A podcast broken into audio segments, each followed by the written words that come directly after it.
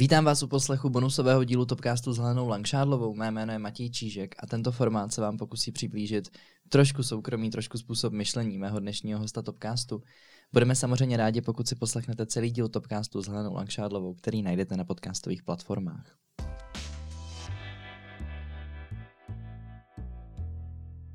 A my už jdeme na to. Vítám zde poslankyně Helenu Langšádlovou. Ještě jednou dobrý den. Dobrý den.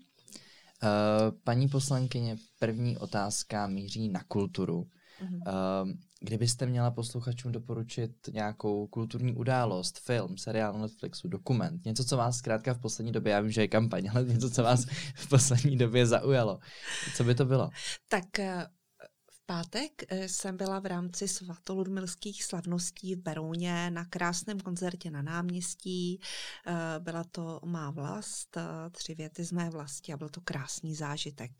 Jinak já opravdu moc času koukat třeba na seriály v tuto chvíli nemám, ale asi protože opravdu potřebuji relaxovat, tak jsem šáhla úplně po svých starých knížkách Dick Francis, jako nějaké detektivky z dostihového prostředí.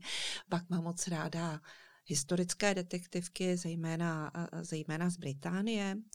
No, tak to mě určitě, co se týče knížek nebo kulturních zážitků, napadá v tuto chvíli. Po volbách s trochu štěstí bude více času si odpočinout. Máte nějakou guilty pleasure, která vám pomáhá? Guilty pleasure?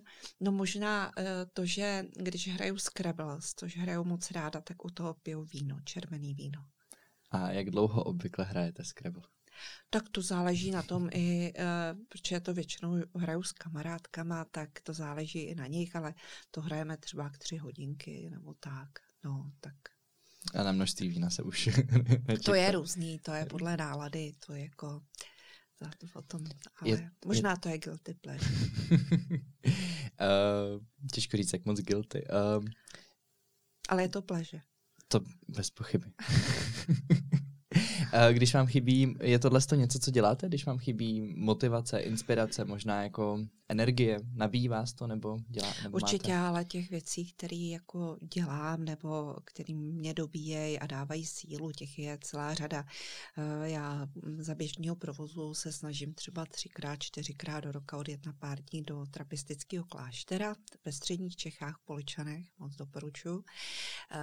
A nebo teďko tenhle rok vlastně jsem dostala takovou knížku, která mi provází tím, že za 1 rok přečtu celé písmo, celou Bibli. Tak teď jsem trochu ve zpoždění, jak je kampaň, ale i to patří k mému životu.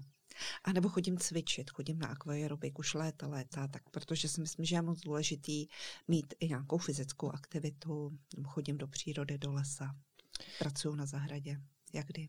Pomáhá vám víra, abyste to nějakým způsobem zvládala? Ano, pomáhá mi i víra a modlitba. Politika v Česku možná i z důvodu, že není tak jednoduché to zvládat, není úplně populární obor, často přitahuje různé podivné existence, mluvili jsme o tom i v hlavní části podcastu. Co vás na politice vlastně, nechci říct baví, ale jako naplňuje, nebo čím vás uhranula vlastně? Nevím, jestli mě uhranula, ale politika je nesmírně zajímavá disciplína, nesmírně pestrá. Těch témat, která se dají řešit, do kterých se člověk snaží proniknout, vytvořit se na to nějaký názor, případně v té oblasti něco změnit, je opravdu celá řada. Takže přestože ji člověk dělá už nějakou dobu, tak je pokaždý jiná. A hrozně zajímavá a mě vlastně dává smysl to, že právě můžu některé věci změnit. A já už jsem tady zmiňovala v tom předchozím podcastu, můžete změnit to, kolik dětí vyrůstá v rodinném prostředí, můžete změnit to, aby třeba naše životní prostředí bylo dobré, aby naše vztahy v rámci Evropské unie nebo aliance byly lepší, můžete změnit to, aby jsme byli odolnější vůči těm hybridním hrozbám. Je opravdu celá řada věcí, které můžete změnit nebo můžete se snažit zabránit, aby nebyli voleni do Rady České televize televize lidé, jako je paní Lipovská, můžete zkrátka ovlivnit to, aby naše veřejnoprávní média zůstaly veřejnoprávními médii. A takhle to bych mohla pokračovat a to má smysl, protože pro mě takovým dlouhodobým motem je to, že každý z nás nese spolu zodpovědnost za svět, ve kterém žije. A já jsem v tuhle chvíli v politice a dává mi smysl ty věci, které nějak vidím, že se na ně mám zaměřit, tak mi to dává smysl je dělat. Stane se podle vás někdy, že se vám politika vlastně zhnusí? Že už toho budete mít dost a dost takovým tím způsobem, že už o tom nebudete chtít jako slyšet a už na mě nemluvte, prosím vás. No to se mi stalo už tolikrát, protože víte, když člověk zkrátka je v tom naplno a takhle dlouho a já se snažím tu práci dělat opravdu jako s nasazením a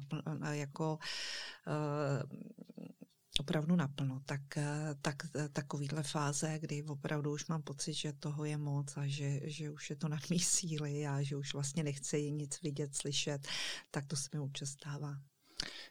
Ale zatím jste je vždycky překonala, pokud jsem to pochopil. A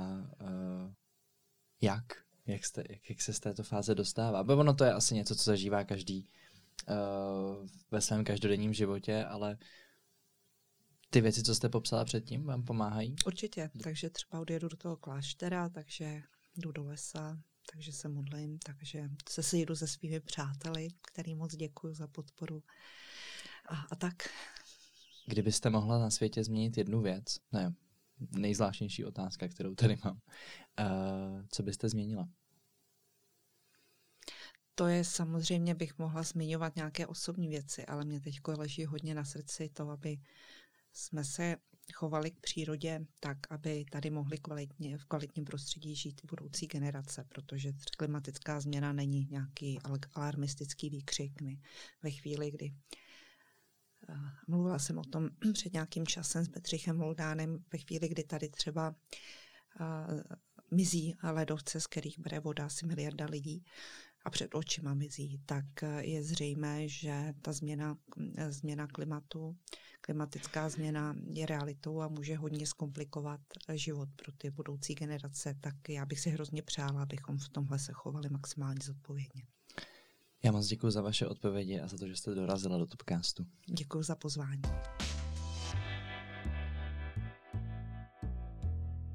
Toto je z dnešního bonusového dílu Topcastu vše. Pokud se vám náš podcast líbí, budeme rádi za sdílení a já se budu těšit již za týden na nový díl s novým dílem Topcastu. Děkujeme moc, že posloucháte.